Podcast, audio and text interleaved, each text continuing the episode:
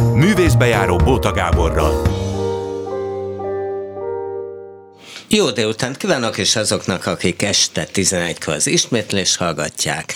Jó estét kívánok, én Bóta Gábor vagyok, elmondom a mai menüt. Azt hiszem, hogy két megszállott hölgy van itt, már mint munkája irányában megszállott, egyébként nem tudom.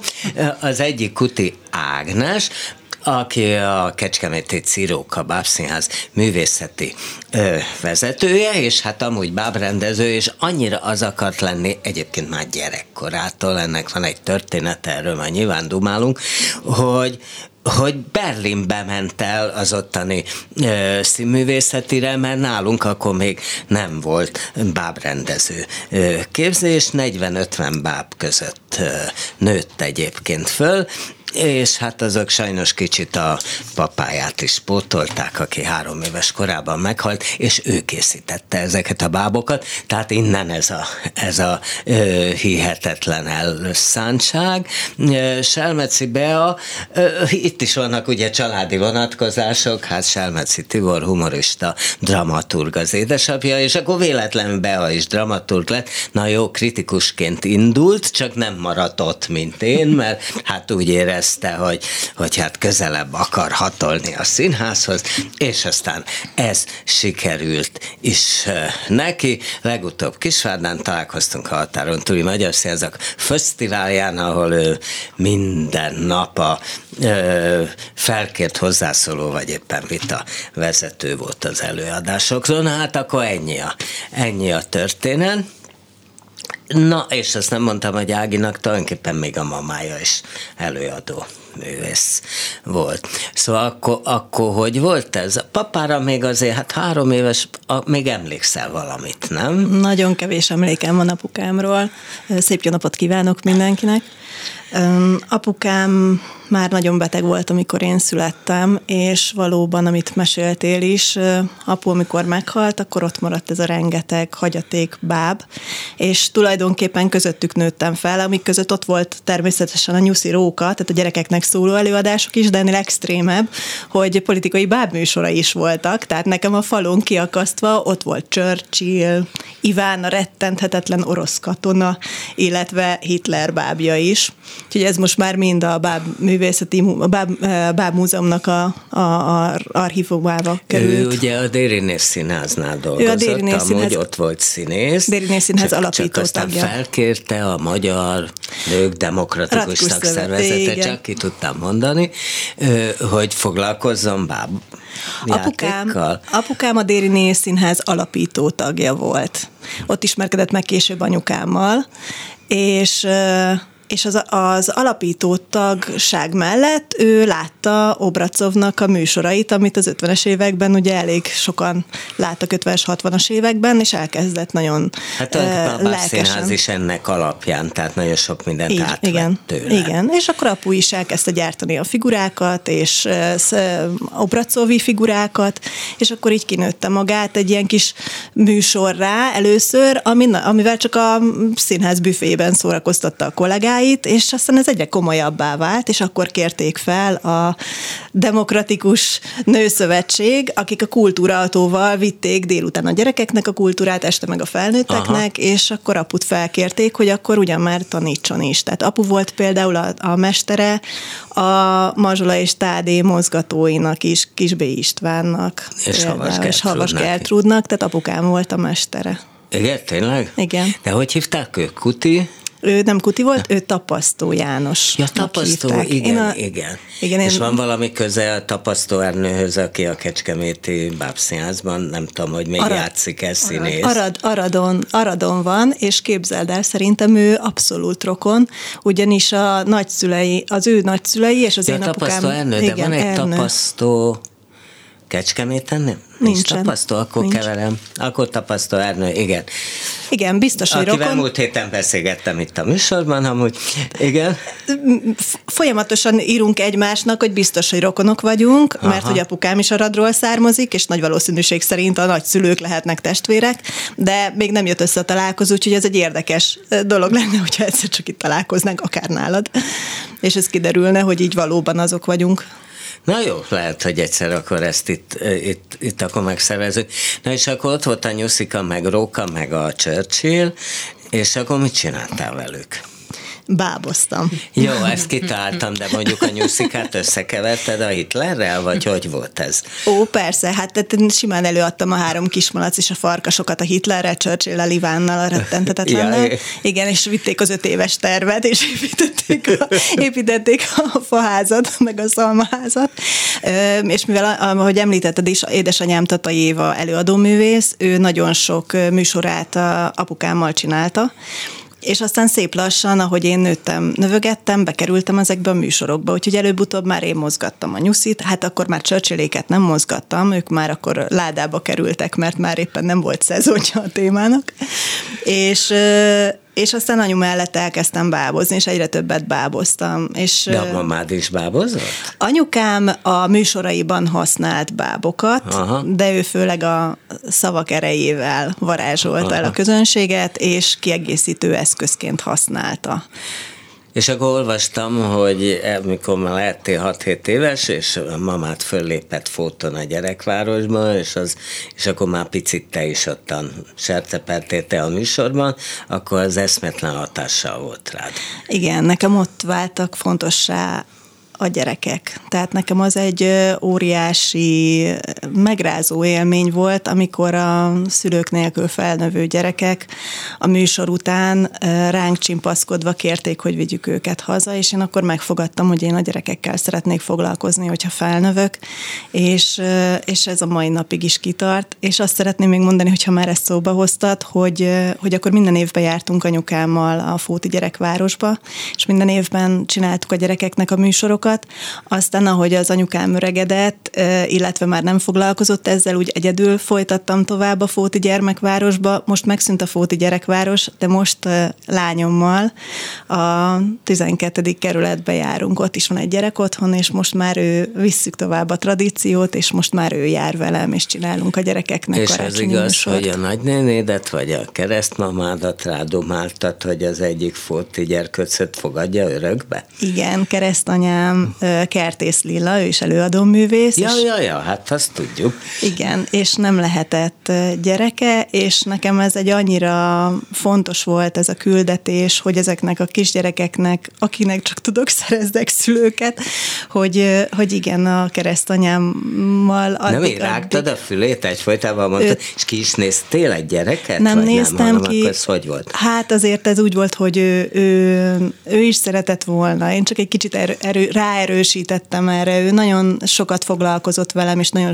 sokat aludtam nála is, és akkor így megfogalmazódott benne, hogy ő szeretné, hogyha lenne gyereke. És amikor ő elment a Fóti gyerekvárosba, akkor ott mondták, hogy melyikek azok a gyerekek, akiknek nincsenek szülei, és akikből tulajdonképpen választhat, és akkor egyszer csak oda szaladt hozzá egy kicsi kis fekete hajú kislány, és azt mondta, hogy anyukám, anyukám, és mondta, hogy ő csak ezt a kislányt viszi el, és akkor egy procedúra után, de, de a csipi így lett a családtag. Na, és akkor az, hogy lett, hogy te bábrendező, azt tudom, hogy a Kolibribe is elvégezted a stúdiót, meg a akkor még állami bábszínház volt, nem Budapest bábszínház és elvégezted a stúdiót. Miért nem akartál bábszínész lenni? Tehát miért akartál te mindenáron bábrendező akar lenni úgy, hogy ezért egészen Berlinig kellett menni, mert akkor ugye itt nem volt. Prágában biztos volt, nem? Prágában volt, de hát abból kellett kiindulni, hogy milyen nyelven leszek képes megszólalni. Aha. Úgyhogy ez így szűkült a Miért kör. németül tudtál? Nagyon keveset tudtam. Én még ugye az utolsó oroszos osztály voltam. Tehát a német németet azt úgy gagyogtam, hogy lámpaszék asztal, ilyen szinten, ha. és így mentem felvételizni. Miután De elvégeztem... Milyen nyelven felvételiztél? Hát ennek is van egy története. Na. Ugyanis amikor a Bábszínház stúdiójába jártam, a Budapest Bábszínház stúdiójába, akkor ott már kiderült a lengyel pál kurzusok alatt, Gosztonyi János kurzusa alatt, hogy engem az egész folyamat érdekel. Tehát nem egy szerepnek a, a karakter felépítése, hanem mind vizuálisan, mind képzőművészileg, mind, mind a, a feszültségi ívek, az egész darab tartalmi feszültségi ívei érdekelnek, és hogy ez, ez nem tud leszűkülni az én agyamban mm. arra, hogy nekem van egy szerepem. Tehát mindig láttam a többieket hozzám képest, és, és én nem is éreztem őszintén szólva, hogy én jó lennék. És akkor fogalm... Mármint, hogy színészként igen, nem érezted igen, magad? Igen. Ez Tehát... miből? Mi, mit, mitől nem érezted magad? Mert jól? láttam a többieket, és láttam, hogy ők hogy léteznek, milyen beleéléssel, és én mindig kívülről figyeltem magam. Aha. Tehát soha nem tudtam úgy beleélni magam egy helyzetbe, hogy, hogy ne lássak hogy mindent ne egyszerre. hogy na most igen, mi ez a igen. szitu meg. És akkor fel kellett mérnem, hogy nekem ez az utam valószínűleg nem fog összejönni, és azt gondolom, hogy ha ezt az ember már felismeri és felméri, akkor ugye jönnek a kérdések, hogy akkor hogyan tovább. És mivel uh, akkor is már erősen irányított engem Lengyel Pál és Kosztonyi János, illetve Metzner János az irányába, hogy én tanuljak tovább, mert valóban ők is látták ezt, hogy én globálisan gondolkozom egy előadásról. Akkor először én asszisztens voltam a Budapest Báb Színházban, és utána jött az ötlet, hogy mi lenne, ha én elmennék külföldre, akkor ugye nem volt még bábrendezőképzés. Igen, nem, de akkor jött a következő kérdés, hogy ugyan hova menjek el bábrendezőképzésre, és hát a német nyelv miatt, hát mondtam, hogy én ezt mégis valahogy beszélem, de hát nagyon ö, amatőr szinten megpróbálom, aztán lesz, ami lesz alapon, legfeljebb hazajövök, és maradok rendezőasszisztens.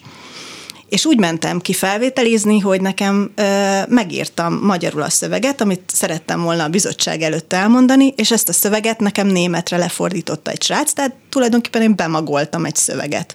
És akkor megjelentem a tíztagú bizottság előtt, hogy akkor én itt vagyok Magyarországról, mondták, hogy nagyon jó, mert még soha nem volt magyar diákjuk, és elkezdtek kérdezni valamit, ami úgy gondolom az lehetett, amire én válaszoltam, vagy hát legalábbis addig működött a kérdésfelelet, amíg én azokból a előre megírt válaszokból valamiket mondtam, és egy idő után elfogyott a szó, és egy idő után semmit nem és még értettem. mindig kérdeztek.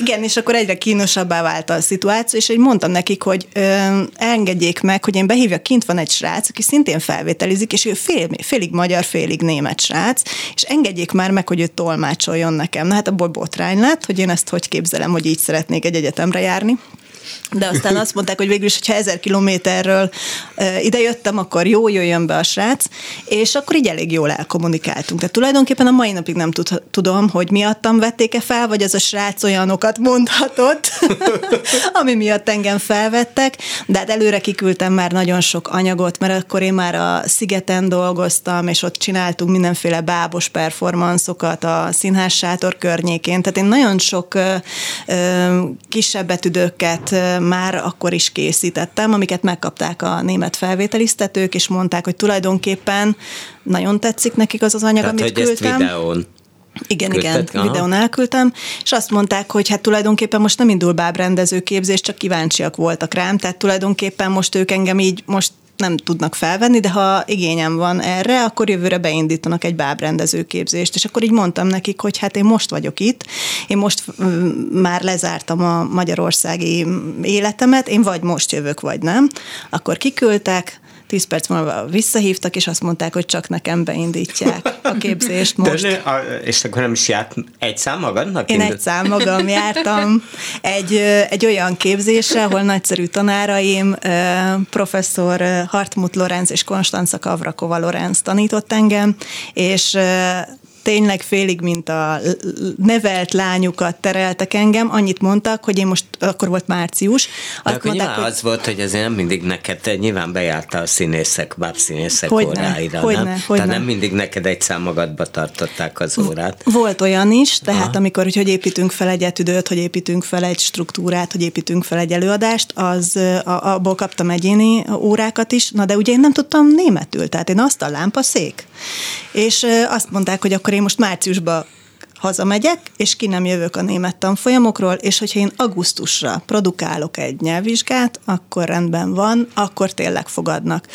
Úgyhogy én márciusban hazajöttem, beültem a nyelvkurzusokra, és akkor meg lett a nyelvvizsgám pár hónap múlva. Hát szép. Na, a Kecskemét az, hogy lett a dologból, ami ugye jó ideje az ország egyik legjobb bábszínháza, de nem akartál volna mégis a Kolibrivel vagy a Budapest bábszínházba kerülni?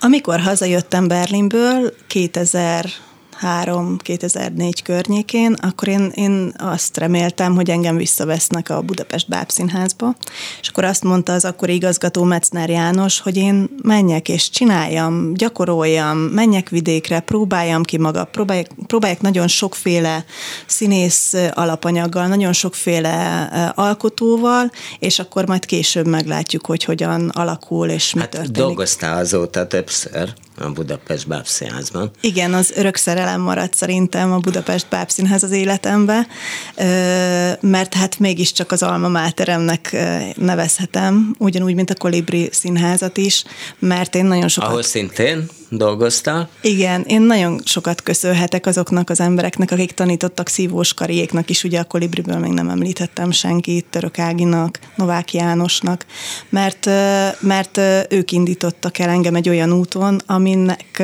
eredménye az, hogy én most itt ülhetek veled szemben.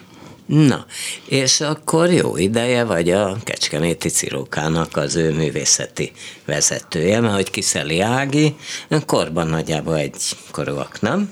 Ági, Ági, Ági kicsit idősebb Na nálam. jó, kicsit idősebb már. Kecskemét az egy nagy szerelem volt, és ott az áttörést az hozta, hogy én hoztam Berlinből egy előadás ötletet, még a professzorom Hartmut Lorenz adta a kezembe, a Gabi és a repülő nagypapa, amiről azt kell tudni, hogy egy, egy olyan előadás, amiben egy kislánynak nincsen nagypapája, és bemegy egy öregek otthonába, és a legházsártosabb öregembert választja ki magának, és hát tulajdonképpen megszelídíti és kiderül, hogy ez egy varázslatos nagypapa, aki repülni is tud, és az előadás végén ez a nagypapa meghal. És emiatt, hogy meghal a nagypapa, semmelyik színház nem ment abba bele, hogy én ezt az előadást megcsináljam, mert hogy ez az elmúlásról szól. Még hogyha nagyon átvitt értelemben, nagyon költői módon, akkor sem senki nem akart ezzel foglalkozni.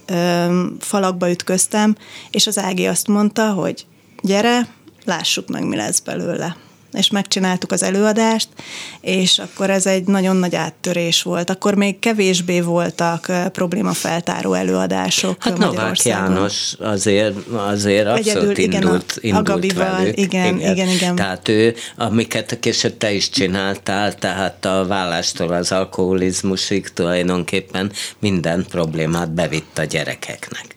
Igen, igen, igen. Az, az nekem egy, egy fontos áttörés volt, mert mert én is megéltem ezt a helyzetet, ahogy ugye kezdtük a beszélgetést apukám miatt, és nagyon, nagyon bennem maradt, és nem feldolgozhatatlan kérdések és, és, és fájdalmak szorultak belém. Nem véletlen, hogy én bábos lettem. Tehát biztos vagyok benne, hogy ez, ez összefügg ez a két dolog egymással. Mert? Hát ez az apa, apa hiány, ez a folyamatos apa hiány. És, és az, akinek... az, az a bábosság felé visz. Hát engem olyan szinten, hogy ott apu bábjai ja, ott voltak, igen, és bizonyítani igen, apunak. Hogy, igen. igen. Ja, hogy apunak bizonyítani. Igen. Igen, én ebben biztos vagyok, hogy ez bennem maradt, hogy így, és azt még nem is említettem egyébként apuról, hogy a legelső állami bábszínházba például őt felkérték igazgatónak, csak ő nem vállalta el, mert hogy ő kapott egy színészi feladatot, sőt egy, egy, egy státuszt, és emiatt ő nem lett az első bábszínház igazgatója. Uh-huh. Úgyhogy, úgyhogy apu mindig ott volt így körülöttem, és mindig tudom, hogy ott a háttérben ő engem figyel és lát. Kisebbséggel is foglalkoztál. Mire gondolsz? Most lehet, hogy keverlek a Beával? Én foglalkoztam. Be, Én foglalkoztam. Demen, demenciával nem a, nem, most nem a, igen, de, most igen, demenciával igen, nem, nem a homoszexualitásra gondoltam most, de egyébként megkérdezhetem, hogy ad abszurdum az nem. Tudom, hogy ez most húha, erről nem is szabad beszélni, meg pláne most aztán gyerekeknek nem szabad játszani, de fölmerülhet.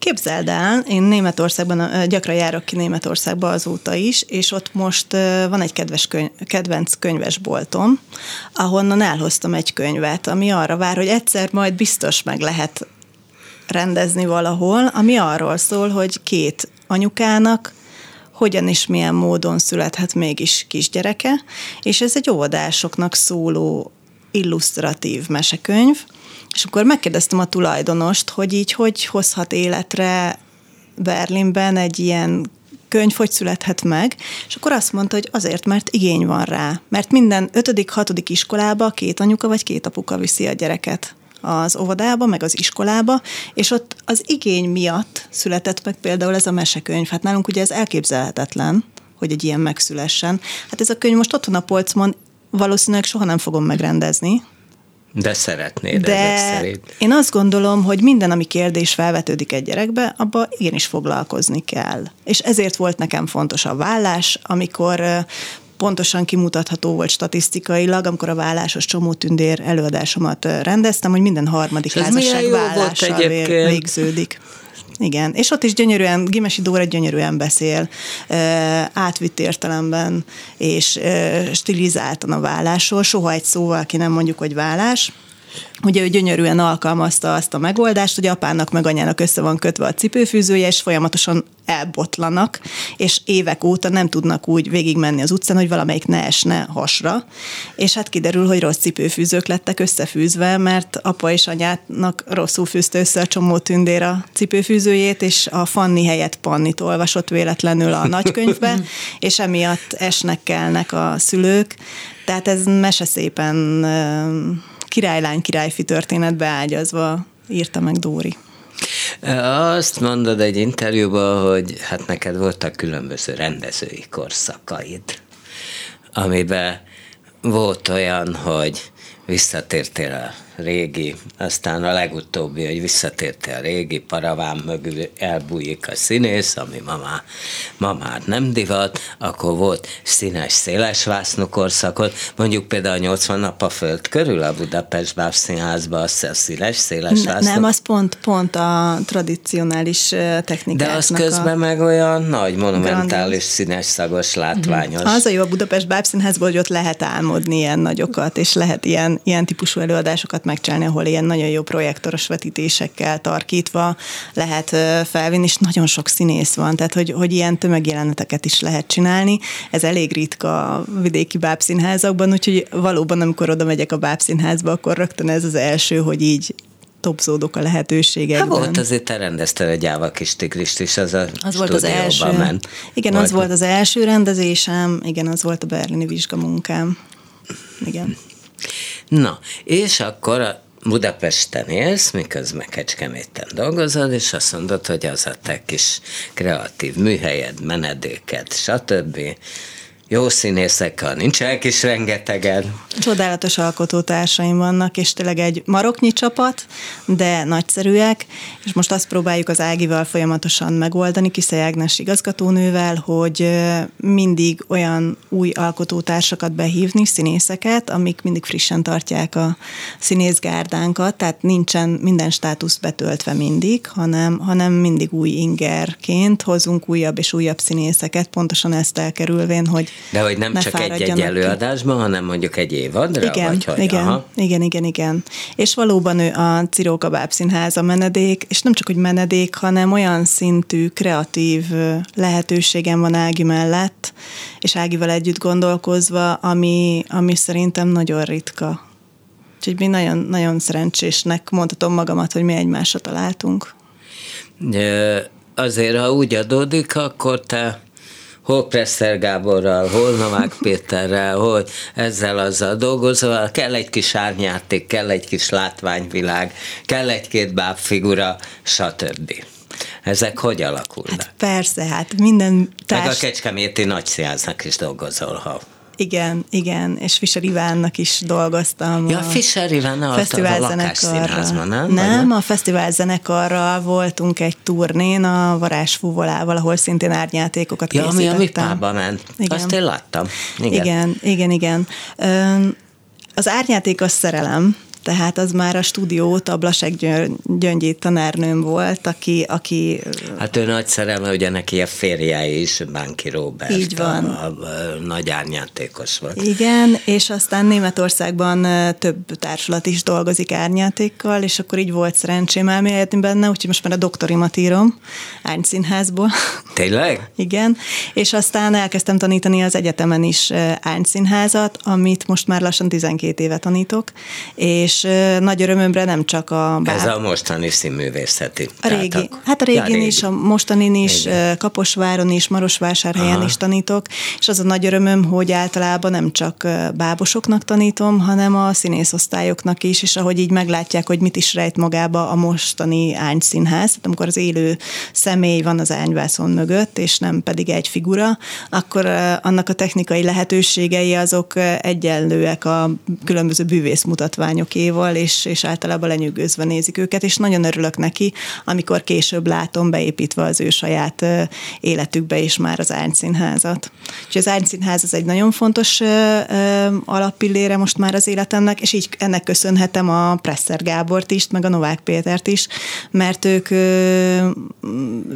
kifejezetten ányszínházat szerettek volna csinálni egyes klipjükhöz, vagy jelenetükhöz, előadásukhoz, és akkor így találtak meg engem, és ez nekem egy felvillanyozó helyzet, mert olyan társalkotókkal dolgozhatom, akik nekem is egy új területről valók, és nagyon boldog vagyok. És ha már gyerkőckorodban Hitlerrel meg Churchillrel játszottál, akkor felnőtt előadások, felnőtt báb előadások, nem?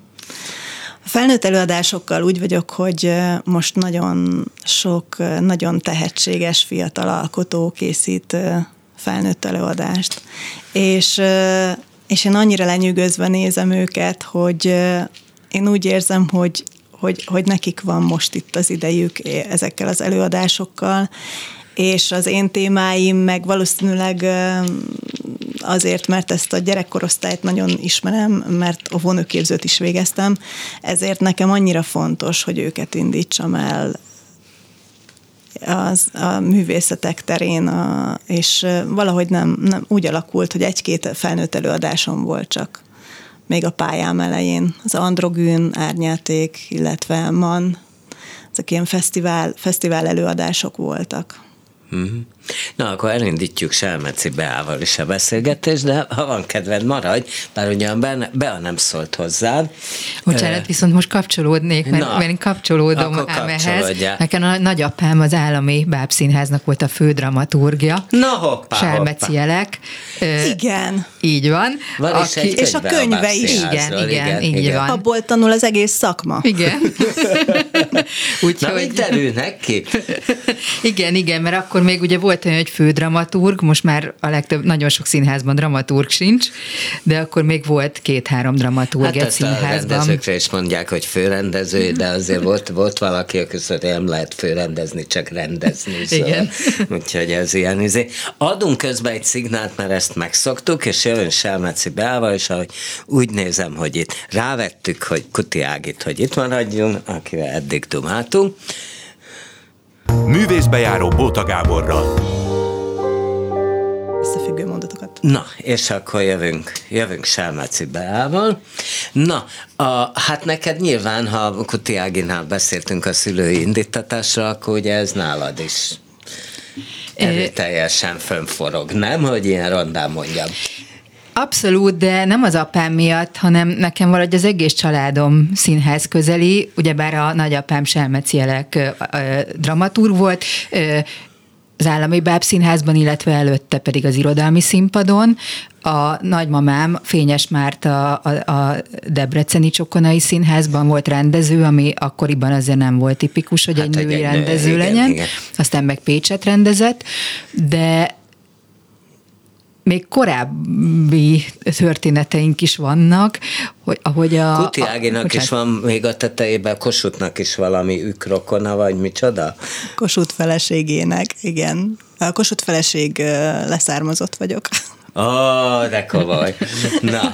Nekem pedig az volt, hogy Fényes Jenő, aki Debrecenben ö, ügyvéd volt, sőt, neki volt az első autója Debrecenben. Hoppá. Ő hobbiból színdarabokat írt, és be is mutatott egyet a Csokonai Színház. Na hát akkor ezek után. Na de mégis kritikusként indultál? Nem tudom, ez biztos valami lázadás lehetett a részemről. Az igaz, hogy azt mondta neked Fodor Géza, nekem nem mondta, pedig én, én hozzá szakdolgoztam, hogy mikor azt mondtad neki, hogy te kritikus akarsz lenni, hogy majd kinöved. Pontosan ezt mondta, és utána az egyetemen magyar esztétikára jártam, és nyilván nagyon sok órán volt vele, mindig kérdezgette, hogy még mindig kritikus akarok-e lenni. Viszont nagyon, tehát mondhatom, hogy ő indított el a dramaturg pályán azzal, hogy volt hát egy... ugye ő dramaturg is volt az Igen, hát ő Katona tanár. József színház dramaturgja volt, de volt egy kurzusunk a Kékszakálú Hercegvára, amiből annyira emlékszem, hogy fél éven keresztül vitatkozunk egymással ketten, semmiben nem értettünk egyet értelmezésileg, és nagyjából egy olyan... Én, én szeminárium dolgozatot írtam neki kék szakállóból. Igen, tehát hogy ez egy veszőparipája volt, és pár hónappal később előkerült a folyosón, nagyon megvetően, és azt mondta, hogy hm, a Kovalik megcsinálta az operában a kék szakállút, hm, pont úgy, ahogy ön is gondolja, hm, vettem önnek egy jegyet. És az első dramaturgiai munkám bizony-bizony a prózai kékszakálú volt. Hát nekem egyébként azt képzeld el, hogy én amikor meg rádiózni kezdtem, akkor, akkor meg, meg azt, ő ugye azt gondolta rólam, hogy majd én is valami jó kis tudós leszek, ugye. És akkor elkezdtem rádiózni, meg újságot írni, és akkor nekem meg, nekem meg, akkor már tegeződtünk, hogy nekem, hogy hát nekem tetszik, amit hallok tőled a rádióban, de, de biztos, hogy neked ezt kell csinálni? Nagyon link szakma. és én Tudom, hogy az újságírás a hú, de tudóssághoz képest, eh, ahogy ő élt szinte ilyen, eh, hát ilyen, eh, nem is tudom, ilyen, ilyen nagyon önmegtartóztató, eh, tulajdonképpen már, már azt két a módon, hogy ült otthon és olvasott 80 könyvet, és írt aztán egy 81-et, és nagyon eh, sok eh, saját új gondolata volt, és azt is meggondolta, hogy elmenjen a színházba, mert hát az is úgy ugye idő, és akkor az a munkától veszi el. Szóval én meg rá kell jönnöm pillanatokon belül, hogy én nem vagyok ez a típus, mint ő. Tehát, hogy igen, nekem ezt a link szakmát kell csinálni, lehetőleg nem annyira linket. Tulajdonképpen én valahol próbálok félúton lavírozni a linkségem és a napi legalább négy óra olvasás között. Viszont ugye magyar szakra is jártam, és ott azért megtörtént, hogy összefutottam a Széchenyi könyvtárban egy volt professzorommal, aki felcsillanó szemmel kérdezte, hogy mit kutatsz, Beácska? És mondtam, hogy hát egy színdarabért jöttem. Jaj, pedig annyira reménykedtem, hogy tudós leszel, de hát te a könnyű múzsát választottad. Na, de akkor ez van, hogy napi négy óra az penzum? Tehát az ilyen napi négy igen, óra igen, ez, az... igen. Ez Hegedűs Géza mondta, hogy tulajdonképpen ahhoz, hogy az ember író legyen, ahhoz tényleg egy napi három-négy órát olvasni kell. Tehát én, én úgy szoktam bejelölni magamnak, hogy nagyjából napi száz oldal. Aha. Az már akkor, rajtam 20, akkor 25-öt olvasol egy óra alatt. Akkor ez Nem, kell. valamivel többet olvasok. Tehát attól mondjuk, függ, milyen, milyen a betűtípus, Igen, igen. milyen mekkora a könyv. Jó, Inkább de... olyan 35-öt szoktam óránként. Igen? Aha, aha. Na, és hát te is foglalkozol gyerek dolgokkal, nem? Hogy összekössük a... Ö, igazából összesen ágéval. kettő ö, Meg hát ifjúsági... volt a Covid alatt ez a mese Igen, olvasós. igen, igen. Ö, Tehát mm, nem nőttem ki a gyerekirodalomból és gyerekszínházból, de inkább nézőként szeretem. Jársz rendesen gyerekelőadásokra? Igen, Tényleg? igen, szoktam. Ciróka, bábszínház? Amúgy láttam már őket, abszolút. Tényleg? Igen, igen. De én magam inkább felnőtt témákkal szeretek foglalkozni, sőt, mióta elkezdtem darabokat írni, én azt mondanám, hogy a női problémákra fókuszálok, vagy a, a női lélekre. Nyilván azért, mert ahhoz értek a legjobban. Van neked jó nagy lelked? Van. Mire nagyon nagy? Nem tudom meghatározni, de van. Szeretem azt, hogyha egyszerre tudunk nevetni és sírni, és ö, valahol bennem van ez a középkori ö, játék. Miért pont középkorok? Azért, mert a középkorban volt az nagyon-nagyon meghatározó, hogy egyik pillanatban sírsz, a másikban nevetsz. Valahogy nagyon-nagyon erre mentek a középkori vigasságok.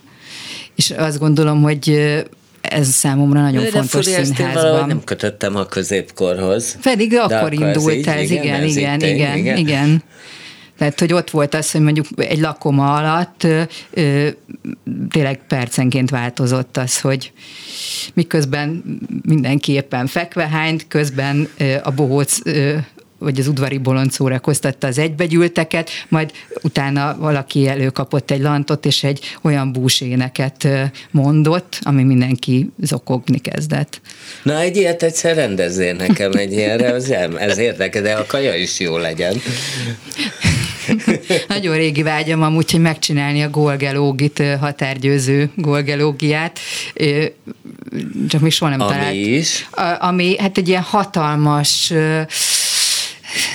hát, olyan, mint a pergűn tulajdonképpen, de, de igazából három vagy négy nap kéne hozzá, rendesen egy hatalmas vigassággal egybekötve, de egyelőre még nem találtam semmilyen hát szponzort. Hát pont alkalmas erre végül is, nem? Esténként szabad a pálya.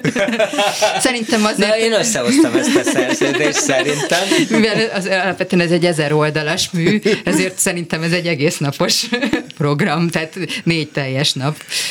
De visszatérve ahhoz, hogy mostanában miket csinálok, tényleg legjobban tényleg a, a, a női lét ö, foglalkoztat. Ez indult azzal, hogy Berecki Csilla rendező, aki amúgy bábrendezőként végzett. Ö, csináltunk egy sokadik pillangó előadást, ami különböző interjúkból ö, raktunk össze, ö, és a, az identitás kérdését feszegeti, és most októberben pedig a Pince Színház bemutatja a darabomat, a három és fél nővért, ami a három, Csehov három nővérének a tovább gondolása, csak a négy nő, és az egész 20. De az, hogy négy nő?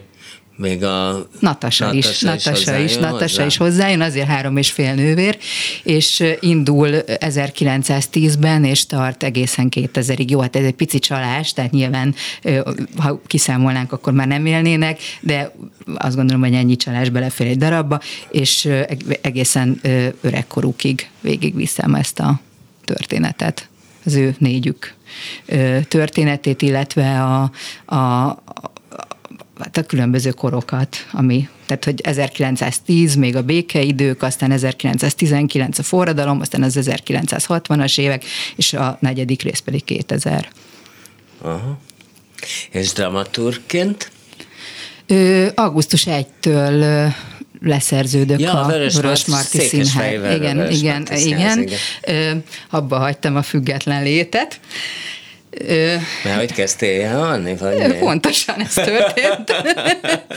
De nagyon örülök, mert elég izgalmas dolgok lesznek jövőre. Januárban Cukor Balázsral csinálunk egy csongor és tündét, de stúdió előadás lesz, és Balázsnak már most érdekes ötletei vannak. Na, azt el tudom képzelni, amit a Balázs, ez még érdekel is, amit ő ebből kihoz. Hát már elkezdtünk ötletelni, úgyhogy... Na, mondj egyet, mondj egy extrém ötletet. Nem mondhatom még semmit. Miért? Aláít egy szerződést? Hát nem, mert még csak ötletelünk, tehát egyáltalán nem biztos, Na, hogy... mondj egy Hát most egyelőre gondolkoztunk tehát... azon, hogy mi lenne akkor, hogyha ez egy csong, a csongornak lenne egy beavatási története, és Tünde csak hangban jelenne meg. De ez még egy nagyon ö, ö, elsőkörös ötlet, ez lehet, hogy megvalósul, lehet, hogy nem, tehát még ennél többet nem mondanék. Na, Ruszt Józsefnek volt egyébként ilyen csongoros beavató színházi előadása, rem, remek volt. És lehet, hogy keverem a Rómeóval, nem, nem keverem, szerintem csongor is volt neki. Azt hiszem, hogy igen. Ugye? Ezen kívül megcsinálunk egy márciusban, az, hogy hanyadikán, ugye ezt nem szabad elárulni, mert Nem reklámnak minősül, de nem ki lehet mondok. találni, hogyha egyszer március. A kőszívű ember fiai egy új adaptáció fog születni, amit Szikora Jánossal követtünk el. Ezen kívül meg egy zenés Wojciech lesz, amiben dolgozom, meg egy Rékúni bohózat. Mondjuk, hát ez elég széles spektrum. Igen, nekem ez nagyon izgalmas, mert nem vagyok hozzászokva ahhoz, hogy ennyire ö, különböző műfajú dolgokban tevékenykedjek. De vagyok bohózatot te csináltál már? Ebben az évben igen, a Karinti Színházban ö, ö, Ja, a a bűvös Karinti. széket, amikor Roy Tamás ö, felkért, hogy az egy felvonásos, mondjuk az, hogy egy karcsú felvonásos bűvös székből valahogy legyen kettő, És az hogy oldódott meg? Karintinak szerencsére nagyon sok jelenete van, amik önmagukban semmire sem használhatók, és akkor arra gondoltam, hogy milyen jó lenne a jelenetekkel feldúsítani az anyagot, és aztán tehát ebből született egy ilyen első körös változat, és akkor a Tomi tovább írta. Aha.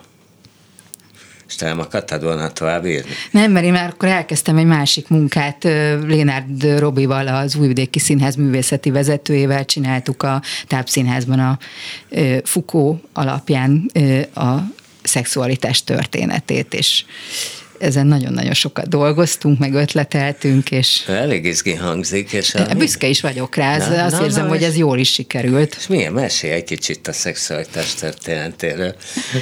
Hát azt gondoltuk végig, hogy az, amit Foucault állított, az hogyan változott De meg mára. állított? Hú, ez egy nagyon-nagyon hosszú dolog, de röviden annyit, hogy... A... 13 perc van még. Jó, jó, jó. O- Oszd be, mert dramaturgnak kell, hogy legyen időérzéke, Jó, megpróbálom meg két, perc alatt, ugye? megpróbálom két perc alatt összeszedni. Az a lényeg, hogy, hogy a nyugati kultúrában egyre többet beszélünk a szexről, és egyre kevésbé csináljuk de ez most nagyon-nagyon leegyszerűsítve, illetve egyre inkább próbálja meghatározni az ember az identitását, és egyre jobban aprózza szét az identitását. És most nem És akarok... ettől a szexualitását is. Akár azt is, igen. Aha. De most ez nagyon-nagyon leegyszerűsítve, mert beszélnék a biopolitikáról, meg mindent, tehát hogy tényleg nem akarnám Milyen politikáról? ö, hogy a szexualitást a hatalom, a mindenkori hatalom ö, hogyan állítja a szolgálatába, és hogyan ö, ö, fogja meg ennél fogva az embereket. Na, ma erről azért valamit muszáj lesz elmondani, mert nem hagyhatsz itt minket.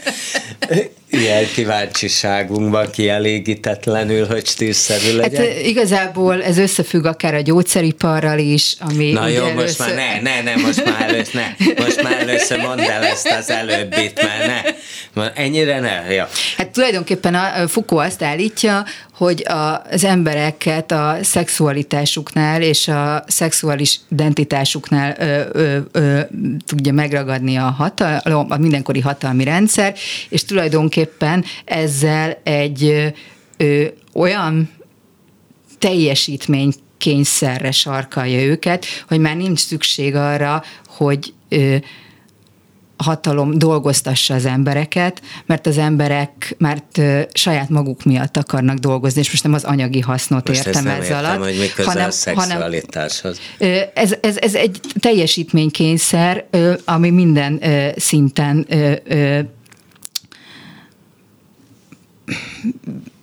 egyszerűen az identitásod részévé válik. Nem érzed magad teljesnek tőle, hogyha egy picit is kilazítasz. És ez a szexuális identitásban ugyanúgy megjelenik. És de, de ennek a Na, de most még nagyon a ellentmond az kezdet. előbbieknek, hogy egyre kevésbé gyakoroljuk a szexualitást, mert ez azt jelenteni, hogy állandóan Nem, valahogy akarok, nem. Mert, hogy mert mondjam, ott nem, is azt nem. Tehát, hogy, akarok. bocsánat, maga az aktus, az nem lesz kevésbé gyakori, de a ö, tehát a szerelem művészete tűnik el, az intimitás tűnik el. Aha. A, nem, nem az aktus tűnik el, az, az meg tud történni, csak ö, ö, egyre kevésbé egy önátadásról van szó, hanem egyre inkább egy teljesítmény kényszerről. És azt vizsgáltuk, hogy ez hogyan változott meg, illetve hát nem változott meg, hanem még inkább ebbe az irányba haladunk. Például, hogyha az ember fölmegy egy társkereső szájtra, most már olyan hihetetlen identitások vannak, amik egyszerűen döbbenetes követni is akár. Vagy? Hát például demi romantikus, aki egyszer romantikus, egyszer nem, és ez egy külön identitást képez. Vagy demiszexuális, egyszer érez szexuális vágyat, egyszer nem. De mi egyik nap ilyenje van, másik nap olyanja? Igen. De, de ez alatt nem azt értem, hogy, hogy éppen akar-e szexelni, vagy nem, hanem az, hogy, hogy egyszer azt érzi magáról, hogy egy libidóval rendelkező ember, a másik pillanatban meg a szexuálisnak gondolja magát.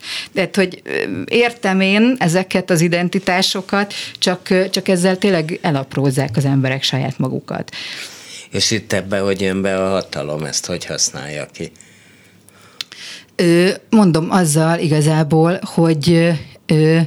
Mert odáig el szoktunk jutni, hogy hát a hatalom már magánéletünkbe is behatol, hogy hát politikai nézetek miatt már barátságok és, és akár házasságok is szétmennek, de hogy a szexualitásunkba is beleszól, azt, azt Hát de, dehogy nem, mert hogyha belegondolsz... Igen, hogyha mert valamit, ha rosszba vagyunk, akkor kevésbé hát azért mondjuk igen. most per pillanat például eléggé ö, beleszól, ö, legalábbis Magyarországon, ö, de ha nem ezt vesszük, tehát nem akarnék aktuál politikai irányba elmenni, akkor hogyha bele, tehát hogy például a BDSM nagyon sokáig egy tiltott zóna volt, és devianciának minősítették.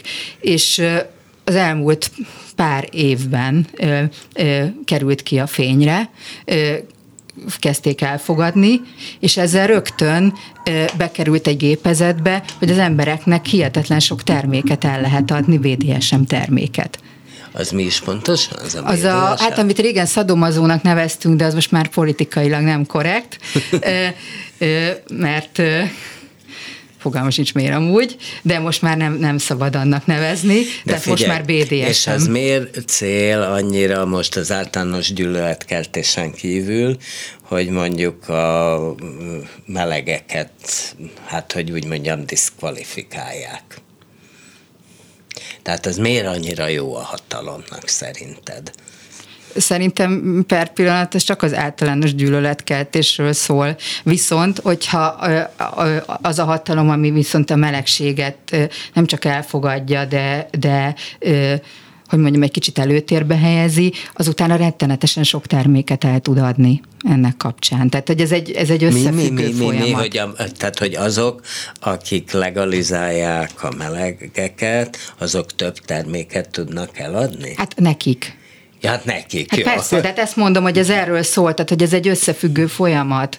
Tehát ez, érted, ez ugyanolyan dolog, mint ne, a... Próbálom megérteni. Ez ugyanolyan dolog, mint amikor a, a, a, a gyógyszeriparban kikísérletezték a fogamzásgátlót amivel hihetetlenül meg tudták változtatni az emberek szexualitását, a szexualitáshoz való hozzáállását, mert a nőknek nem kellett attól félniük, hogy nem kívánt terhességük lesz. Persze tudjuk, hogy ez nem százszázalékos biztonság, de azért nagyjából lehetséges volt ez. És ezáltal a, a fogamzásgátóval hihetetlen módon megváltoztatták a nők szexualitását. Tehát, hogy ilyesmikre gondolok. Tehát, hogy ez egy nagyon-nagyon összefüggő rend, amiben természetesen az, hogy most éppen mi van Magyarországon, az valójában nekünk fontos kérdés, de a nagy egészet illetően szerintem Arról az. beszélhetünk, és ezt most mindkettőtöktől kérdezem, hogy színházilag mi van Magyarországon? Hú, de nagy lett a csend. Bea? Hát igazából nem tudom erre a kérdésre most válaszolni, mert erre jövőre tudnék válaszolni, hogy mi lesz. Ah, most De ez tényleg, a nem, azért, mert egyszerűen... Hát téged ez foglalkoztató, Hát, foglalkoztat, tudom, csak azt mondom, hogy nem dumáltok tudom, hogy mi lesz a függetlenekkel, mert azáltal, hogy ennyire Hát jó kevés pénzt kapott mindenki, nem fognak feltétlenül megszűnni, de téli álmot alszanak. Tehát mindenki még a, a egy-két bemutatót létrehoz, amire van még pénze, és aztán vagy elkezdenek külföldi pályázatokat keresgélni, vagy pedig altatni fogják a társulataikat. Tehát én ezt látom, de és akkor mo- azt elmélet, hogy nem szűnnek meg végleg. Hát azért van, ami a tünet együttes nemrég szűnt meg, tehát azért vannak, amik már, már megszűntek, akárhogy veszünk. Persze, hát van ilyen. De, Tehát de nyilván lesznek, akik- lesznek, akik megszűnnek, de, de, de sok független társulat azt mondja, hogy ameddig, tehát hogy mondjuk még októberig, Hát novemberig kihúzza, és aztán próbálja a régi előadását játszani, hanem is csinál újat, próbál kevesebb pénzt adni, és lelkesedésből. Ági, Bábfronton mi van? Hát ott is van egy rakat úgymond független társulat, tehát családi bábszínház és egyebek. Igen, azt mindenképpen elmondanám, hogy a báb szakmában egyelőre egységfront van. Tehát, hogy én azt veszem észre, például most mi a tizedik színházi olimpiának is a részévé váltunk a bábos társadalmunk. És Hát létrejött egy, egy világ- nemzetközi színházi, vagy bábszínházi fesztivál, ami mind azért- a bábszínházban, de vidéken is. Igen, ami azért rendkívüli, mert összedolgoztak a különböző színházak. Tehát mind a, mindegyik vidéki bábszínház összefogott, és így közösen alakítottunk ki egy programsorozatot. De ebbe a és, független bábosok is és benne ebbe, vannak? ez három részből állt. Voltak a külföldi kortárs előadások, voltak a határon túli előadások, és voltak a független szférában dolgozó bábosok. Tehát most sok családi és független bábos is fellépett sok helyen, sok vidéki bábszínházban. Na jó, de ezt kitart És, hogy tudnak egész évben működni, vagy hogy? Én most, akiket ismerek, azok, azok a kollégák pályáznak, és azok a pályázatok általában nyertes pályázatok. Természetesen mindenki a tematikáját úgy alakítja ki, hogy az megfelelő legyen. Ottan fölfelé.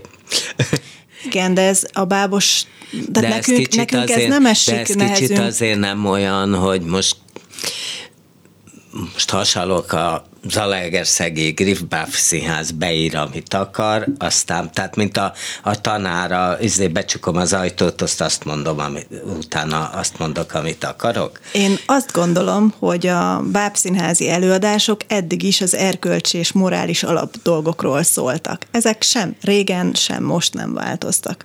Tehát nekünk olyan szempontból mi nem aktuál politizálunk, hanem az az alap, alap erkölcsi morált fektetjük le tulajdonképpen a mesék által a Hát gyerekeknek. kivéve amelyik politika, azért a Dekaméron 2023-ban van aktuál politika is Igazad a Budapest van. Igen, én most- előadásában, tehát ne, ne zárjuk azért ezt ki.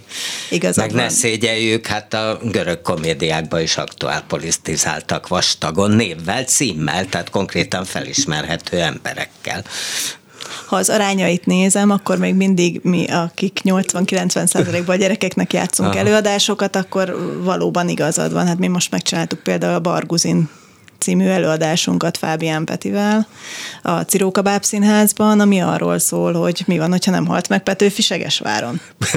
és mi van, hogyha Barguzinba kellett menekülnie, és hogyha ott hadifogoly volt Barguzinban.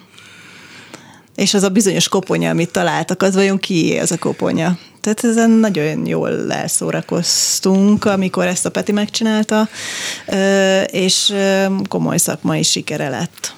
Bocsánat, csak ehhez kapcsolódnék, mert ez nagyon vicces amúgy, hogy nagyjából mm, ugyanekkor csináltunk a Tápszínházban egy foglalkozásra Petőfi Sándor felesége előadást, ami alapvetően Szendrei Júliáról szólt, és hát természetesen Petőfiről, és Krisztóf Toma játszotta nálunk Petőfit, aki aztán később bekerült a És most hozzánk került a Barguzinba, de meg kell nézni az előadást, hogy vajon Petőfi van-e Barguzinban, vagy más.